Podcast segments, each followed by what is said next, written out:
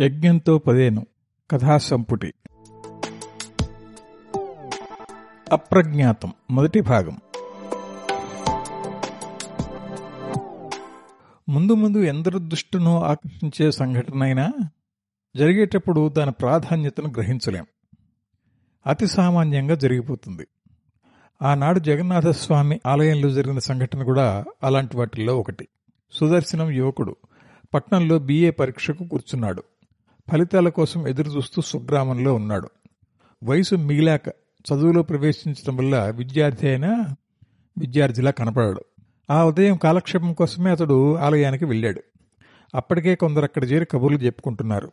కొంతసేపటికి అవి రాజకీయాల మీదకి నడిచాయి. రాజకీయాలు చర్చించడం అంటే పార్టీలను ప్రభుత్వాలను తత్సంబంధీకులను దుమ్మెత్తిపోయటమే.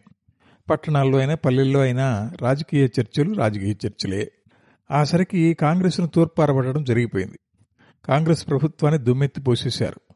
నెహ్రూ చేతకానితనం గురించి వాపోవడం ముగిసింది. కథ కమ్యూనిస్టుల మీదకి మళ్ళింది. కమ్యూనిజం యొక్క అమానుషత్వం గురించి చర్చ సాగుతోంది. పట్టణాల్లో చదువుకున్న వాళ్ళలోనే ఇలాంటి తెలిసి తెలియని వాళ్ళు చాలా మంది ఉంటారు. అలాంటి వాళ్ళని చూస్తే సుదర్శనానికి ఒళ్ళు మంట. అయితే మరీ భరించలేనప్పుడు తప్ప వాళ్ళను ప్రతిఘటించడు. పార్టీలో మెంబర్షిప్ లేకపోయినా సుదర్శనానికి ఆ పార్టీ పట్ల సానుభూతి ఉంది. కమ్యూనిస్టులను విమర్శించినా అతడు సహించగలడు కానీ వాళ్ళ సిద్ధాంతం తప్పుడు సిద్ధాంతం ఉంటే మాత్రం అతడు తట్టుకోలేడు. ఆ రోజు అక్కడ చేరిన వాళ్ళలో ఎవరు ఏం బాగినా అతడు ఖాతరు చేయకపోను. బుచ్చిలింగం కూడా వాళ్ళతో గొంతు కలుపుతుంటే అతడు ఓర్చుకోలేకపోయాడు. బుచ్చిలింగం పరిస్థితులు ఒకప్పుడు బాగానే ఉండేవి. ఆపదలకు ఆడపిల్లల పెళ్ళిళ్ళకు అప్పులు చేసి వడ్డీలతోనూ వడ్డీలకు కట్టే వడ్డీలతోనూ కోర్టు ఖర్చులతోనూ అవి పెరిగిపోగా భూమి పుట్ర సమస్తం పోయి ఇప్పుడు తిండికి కూడా కష్టపడుతున్నాడు. అందుకని నీకు కమ్యూనిజాన్ని గురించి ఏం తెలిసిన దాన్ని విమర్శిస్తావయ్యా? అన్నాడు వీలైనంత సౌమ్యంగానే. బుచ్చిలింగం వయసును చాలా పెద్దవాడైనా పల్లెటూరి సాంప్రదాయాలను అనుసరించి ఏకవచన ప్రయోగం సభ్యతా దూరం కాదు. సుదర్శనం సవాలు అందరి దృష్టిని ఆకర్షించింది. కొంత గొడవ తర్వాత కమ్యూనిజం గురించి అతడు చెప్పడానికి తక్కిన వాళ్ళు వినడానికి అంగీకారం కుదిరింది. పార్టీ రాజకీయాల మీద చర్చ వెనక్కి వాయిదా వేసి సిద్ధాంతం ఎందుకు పుట్టిందో అదేముంటుందో ముందు చెప్తా అన్నాడు సుదర్శనం. అతడేం చెప్పినా దానిని ఖండించడమే వాళ్ళ లక్ష్యం కాబట్టి సరే అదే చెప్పు అన్నారు. ఈ దేశంలోనే కాక దాదాపు అన్ని దేశాల్లోనూ తినడానికి ఉన్నవాళ్ళు తక్కువ తిండి లేని వాళ్ళే చాలా చాలా ఎక్కువ. ఈ పరిస్థితి ఎలా వచ్చిందో చెప్పి పెట్టుబడి పెట్టుబడిదారీ ఉత్పత్తి మిగులు శ్రమ వంటి పారిభాషిక పదాలను వివరిస్తూ పట్టణాల్లో పెద్ద పెట్టున సాగే పారిశ్రామిక దోపిడీ గురించి క్లుప్తంగా చెప్పి పల్లెల్లో సాగే భూస్వామ్య దోపిడీ గురించి చెప్తున్నాడు. ఇంతలో అక్కడికి సూరప్పుడు వచ్చాడు అతడు రాగానే అక్కడ ఉన్న వాళ్ళంతా ఏమన్నా? ఏం బావా? ఏం దద్ది? ఏమండి? అంటూ వరుసగా పలకరింపుల్లో పడ్డారు. అతడు అందరికీ అన్ని వరుసల్లోనూ జవాబిచ్చి మీరేదో మాట్లాడుకుంటున్నారు కావాల? మాట్లాడుకోండి మాట్లాడుకోండి అంటూ ఆలయం లోపలికి వెళ్ళిపోయాడు. సుదర్శనం ఆపిన చోట ఎత్తుకుని ముందుకు పోతున్నాడు.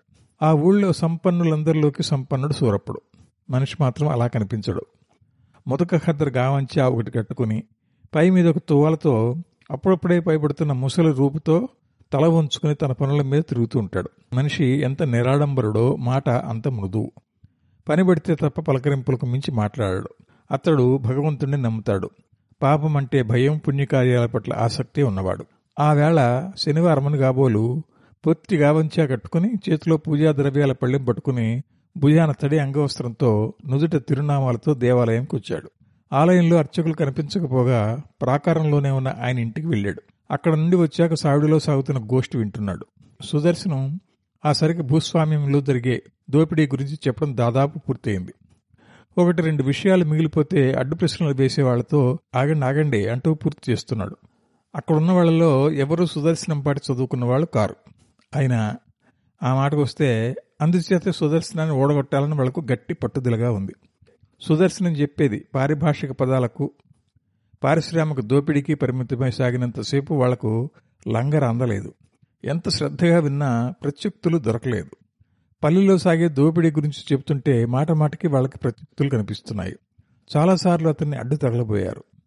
మధ్యలో మాట్లాడడానికి సుదర్శన్ అవకాశం ఇవ్వకపోవడంతో వాళ్ళు ఎలాగో ఓపిక పట్టారు. సుదర్శనం ఆఖరి విషయం కూడా చెప్పేసి ఆగిపోయాక బుచ్చిలింగమే ముందుకు వస్తూ అడిగాడు. అయిందా ఇప్పుడు నేను అడగచ్చా? అన్నాడు తల తాటిస్తూ. అడగొచ్చు అన్నాడు సుదర్శనం. ఇప్పుడు మీ నాన్నగారే ఉన్నారు. ఆయన వ్యవసాయం చేస్తున్నారు. చేయించింది మరీ పెద్ద వ్యవసాయం కాకపోవచ్చు కానీ ఇందాక నువ్వు అన్నావే పెద్ద పెద్ద భూస్వాములని. వాళ్ళలాగే ఈయన పొలంలోకి దిగాడు. కాళ్ళకి చేతులకి బురదవ్వదు పాలేళ్ళు కూలీళ్ళు కంబార్లు కూలీలే పంటలు పండించి గింజలు ఇంట్లో పోస్తారు. అయితే ఆయన వాళ్ళ శ్రమను దోచుకుంటున్నట్టేనా? సుదర్శనం శాంతంగా జవాబిచ్చాడు. అవును ఆయన ఓ తరహా భూస్వామే. ఆయన చేసేది దోపిడీయే. సరిపోయిందా? అని నేను చెప్తున్నది నేను మా నాన్నగారు కష్టార్జితంతో బతుకుతున్నామని తక్కిన వాళ్ళంతా దోపిడీ చేసి బతుకుతున్నారని కాదు. పెట్టుబడిదారీ విధానంలో దోపిడీ ఉంది. ఆ దోపిడీ వల్ల రెక్కల ముక్కలు చేసుకునే వాళ్ళకి దక్కేది తక్కువని దాదాపు సంపదంతా దోచుకునే వాళ్ళకే దక్కుతుందని చెప్తున్నాను. తెలిసిందా? అన్నాడు సుదర్శనం. సుదర్శనం మాట శాంతంగానే ఉన్నా అతని మొహంలో ఆవేశం కనిపిస్తోంది. వాళ్ళందరూ అతడికన్నా వయసులో పెద్దవాళ్ళు. కుర్రవాడి మొహంలో ఆవేశం చూసేసరికి ఒకళ్ళిద్దరిలో చిలిపితనం కూడా తలెత్తినట్టుంది. ఒక్కొక్కరే అడ్డు సవాళ్ళు విసురుతున్నారు. అది కాదయ్యా. పాలేర్ల చేత కూలీల చేత పని చేయించుకుంటే వాళ్ళకి జీతం కూలు ఇస్తున్నాం కదా అందులో దోపిడీ ఎక్కడుంది? నారాయణయ్య అడిగాడు. తగిన జీతం తగిన కూలీ ఇయ్యడం లేదు. వాళ్ళకి రెండు రూపాయలు ముట్టవలసిన చోట రూపాయి ముడుతోంది. రెండు రూపాయలు ఇవ్వాల్సిన చోట రూపాయి ఇస్తే వాళ్ళు ఎందుకు వస్తారు? సుదర్శనం క్షణకాలం నిరుత్తుడైపోయాడు. ఉత్తరం లేక కాదు తోచక కాదు. ఇంతసేపు చెప్పింది వాళ్ళకు బోధపడలేదా? లేక వాదనే వాళ్ళకి ముఖ్యమా? అని ఆలోచిస్తున్నాడు. ఈ రెండింటిలో ఏదైనా అతడు కొనసాగించి ప్రయోజనం లేదు. చెప్పు రెండు రూపాయలు ముట్టవలసిన చోట రూపాయే ముడితే వాళ్ళు ఎందుకు వస్తారు? నారాయణయ్య రైతు అతను అడుగుతున్నాడు. అంటే కథ మళ్ళా మొదటికొచ్చిందన్నమాట అన్నాడు సుదర్శనం. దాని మీద అంతవరకు గుంభనంగా ఉండిపోయిన బైరాగి జోక్యం చేసుకున్నాడు. బైరాగి ముప్పై నలభై ఎకరాల పెద్ద రైతు. తరతరాలుగా వాళ్ళది రైతు కుటుంబం. పంతులు రైతులను ఏదో అంటున్నాడనే కాదు అసలు ఇలాంటి ఊహలు మనుషులకు పుట్టడమే తప్పు. దానికి సాయం పది మంది మధ్య పెట్టి ప్రచారం ఒకటే? అంచేత అతడు అడ్డుదులుకున్నాడు కథ మొదటికొచ్చిందో చివరికొచ్చిందో నాకైతే తెలియదు కానీ నీకు తెలివి ఎక్కువైపోయింది అన్నాడు మొదటగా. అంటే అతి తెలివైపోయింది. సుదర్శనం అప్పటికైనా ఆగొచ్చు కానీ ఆగలేదు. ఎవరికి? అన్నాడు కొంచెం తీవ్రంగా. నీకే అంటూ చప్పును లేచి నుంచుని గొంతు పెంచేస్తూ మాట మాటకి అభినయం చేస్తూ అందుకున్నాడు. కాకపోతే ఏంటంటే మిల్లుల్లో పనిచేసే వాళ్ళకి ఇల్లు ఇస్తారంటావు రేషన్లు ఇస్తారంటావు. మందు మాకు చూస్తారంటావు పిల్లలకు బళ్ళు పెడతారంటావు ఇన్ని ఇచ్చి జీతాలు కూడా ఇస్తుంటే మిల్లు యజమానులది దోపిడీ అంటావు. కూడెట్టి గుడ్డలెట్టి పైగా జీతం ఇచ్చి పాలేళ్ళని పెట్టుకుంటే దోపిడీ అంటావు. దోపిడీ అంటే ఆ దోపిడీ? నోటికి శుద్ధి బుద్ధి ఉండాలా? అంటూ చప్పున కూర్చుండిపోయి గొంతు తగ్గించేస్తూ ఇదిగో ఎవరి సొమ్మైనా రాత్రికి రాత్రి కొట్టేసుకొస్తే అది దోపిడి అని స్వరం మళ్ళా పైకి వదిలేస్తూ మనిషి కూడా లేచిపోయి తాగడానికి గంజి లేకపోయినా పిల్లల్ని మాత్రం కనేసి అడుక్కుదేనంటారా కొడకలారా అని అమ్మా బాబు వదిలేస్తే చేరదీసి గంజి పోసి బతుకు పెడితే పెట్టినోడిది పాపమా? ఆడు దోపిడీదారా? అని ఈసడిస్తూ సుదర్శనాన్ని చూసి ఆ తర్వాత తక్కిన వాళ్ళ ఇంకా తిరిగి పోతూ ఆడెవడో ఎక్కడోడో ఎప్పుడో ఏదో రాసినట్ట అది తీసుకొచ్చి ఈ పంతులు ఇక్కడ అప్పగిస్తున్నాడు అని మళ్ళా చప్పన కూర్చుండిపోయి సుదర్శనం మీదికి వంగిపోతూ అయితే నువ్వన్నది మాటే. ఇక్కడ దోపిడీ జరుగుతున్నది. నిజమే. కూలోళ్ళని భూములు ఉన్నోళ్ళు దోచుకోవడం కాదు. భూమున్నోడిని కూలోడు దోచుకుంటున్నాడు. ఎలాగంటావా? ఇప్పుడు ఒక కంబార్ ఉన్నాడు. ఎవడు దాకా ఎందుకు? మా అసిరయ్యే ఉన్నాడు. లోకమందరితో పాటు ఏడాదికి ఇన్ని పుట్లు నేను అడిగి గింజలు కొలుస్తాను. పంట పంటకి పొల్లాయిలు పట్టుకుపోతాడు. ఏటా జత పంచులు పెడతాను. పాత బనీన్లని చొక్కాలని తువ్వాళ్ళని దుప్పటి గుడ్డలని ఆడికి ఏం అవసరమైతే అది అడిగి పట్టుకుపోతాడు. ఇంత చేసినా ఆడికి విశ్వాసం ఉందా? కాస్త కనుమలిగితే చాలు. కోసిన చెల్లుంచి ఓవుకి పిడిగిడేసి పోగేసి మోపో రెండు మోపులో రాత్రికి రాత్రి తరలించేస్తాడు. అలాగే చేసినందుకు ఆడిని ఎన్నిసార్లు తన్నానో ఈ నారాయణ అడుగు. అది గల మా కంబార్ ఒక్కడే కాదు అలాగే వరి పంటలు ఒక్కటే కాదు. ఊళ్ళో ప్రతి కంబారి ప్రతి కూలోడు ఎప్పుడో ఒకప్పుడు దేనికో దానికి అది గింజ కావచ్చు కాయ కావచ్చు కర్ర కావచ్చు చొప్ప కావచ్చు రైతు మొహం చాటైతే శానా కక్కుత్తి పడినోడే. అలా పడనోడు ఎవడైనా ఉంటే తీసుకురా నా చెవి కదపాయిస్తాను అంటూ లేచిపోయి అవునండి దోచుకోవడం మాటకొస్తే ఉన్నోడు లేనోడు దోచుకోవాలా? రైతు పాలేరుని దోచుకోవడం ఏంటి? సబబు తక్కువ మాట అంటూ ముగించాడు. అతని వాదన అందరికీ అర్థమైంది. దానికి ఇంకా జవాబు లేదనుకున్నారు కూడా. సుదర్శనం మాత్రం అలా అనుకోలేదు. అందుచేత నువ్వు అలా భరతనాట్యం చేస్తే నేను చెప్పలేను. కూర్చుని మాట్లాడితే జవాబు ఇవ్వగలను అన్నాడు. సరే చెప్పు అంటూ బైరాగ్ కూర్చుండిపోయాడు. నువ్వు దోపిడీని దొంగతనాన్ని ఒకటే అనుకుంటున్నావు. దొంగతనం అంటే నువ్వు ఇందాక చెప్పినట్టు ఎవరు చూడకుండా ఎవరికీ తెలియకుండా కాటేసుకుపోవడం. దోపిడీ అనేది వేరు.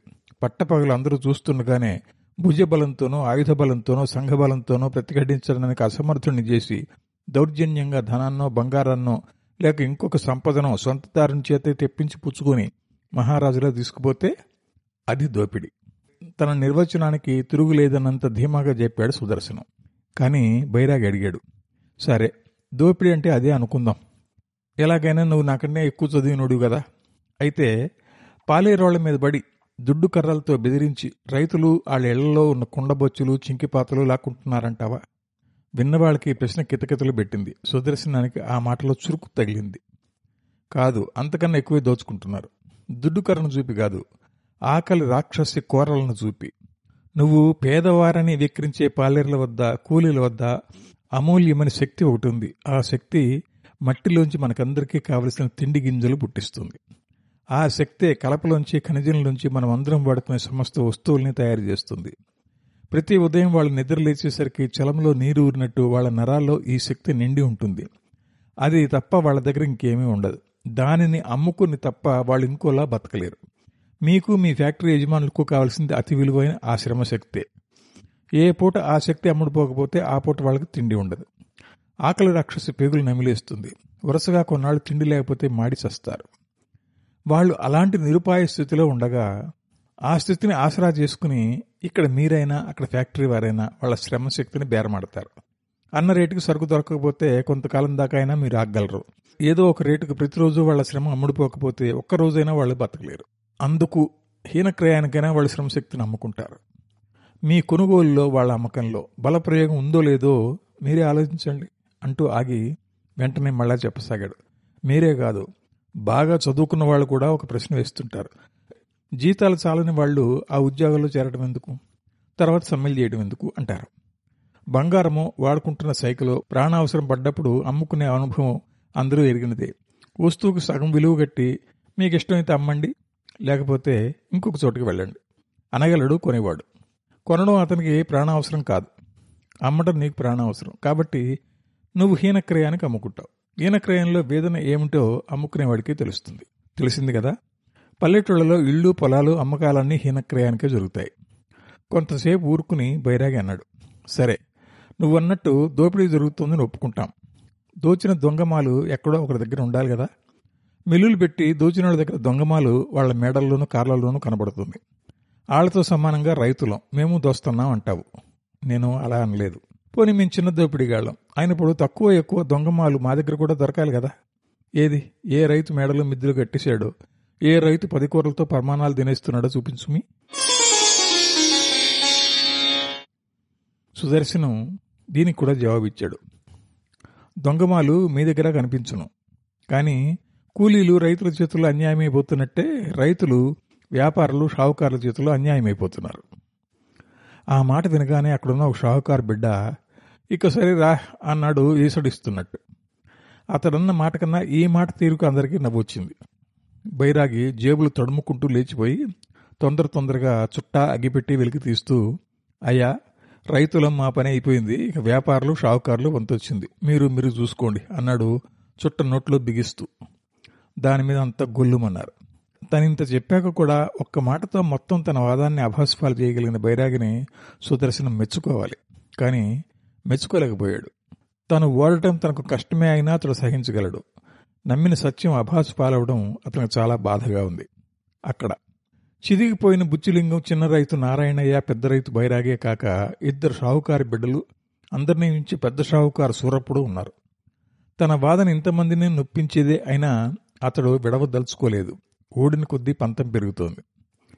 షాహుకారులు వ్యాపారులు చేసే అన్యాయాల మీద కొన్ని చిన్న చిన్న ప్రశ్నలు చిలిపి ప్రశ్నలు వేసి షాహుకారి బిడ్డలు అతన్ని రెచ్చగొట్టబోయారు. అంత మాత్రాన అతడు రెచ్చిపోలేదు. మీకు నిజం తెలుసుకోవాలన్న కోరిక ఉంటేనే నిజం వినగల ధైర్యం ఉంటేనే ప్రశ్నలు అడగండి. చెప్తాను. నవ్వుతాలుగా ప్రశ్నలు వేసి నిజాల్ని అబద్ధాల్లా చూపించడానికి ప్రయత్నిస్తే మాట్లాడను అన్నాడు సుదర్శనం. షావుకారు బిడ్డలు నవ్వుతాలు కాదు చెప్పు చెప్పు అన్నారు. రైతులకు దొరకని సుదర్శనం తమకి దొరకవచ్చనే ఆశ వాళ్ళకేమోలో ఉంది. ఇంతలో బైరాగి కల్పించుకుని అలా కాదు. ఇందాక దొంగమాల అనుకున్నాం కదా రైతుల దగ్గరది చేతులు మారిపోయిందన్నావు అదేలాగో చెప్పు అని ఏందద్దా అన్నాడు సూరప్పుడితో. సూరప్పుడు మాట్లాడలేదు. నవ్వు ముఖంతో తల ఊగిస్తూ ఊరుకున్నాడు.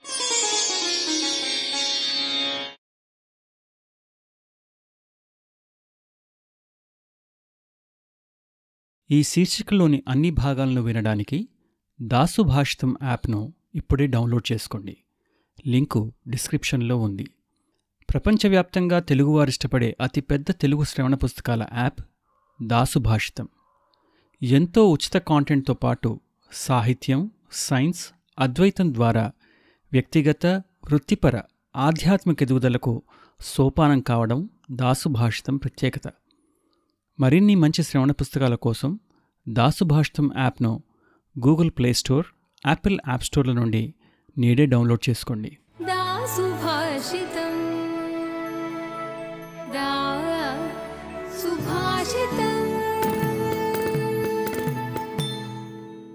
దాసుభాషితం. సమగ్ర శ్రేయస్సుకు సోపానం. W W W dot Dasubhashitam dot com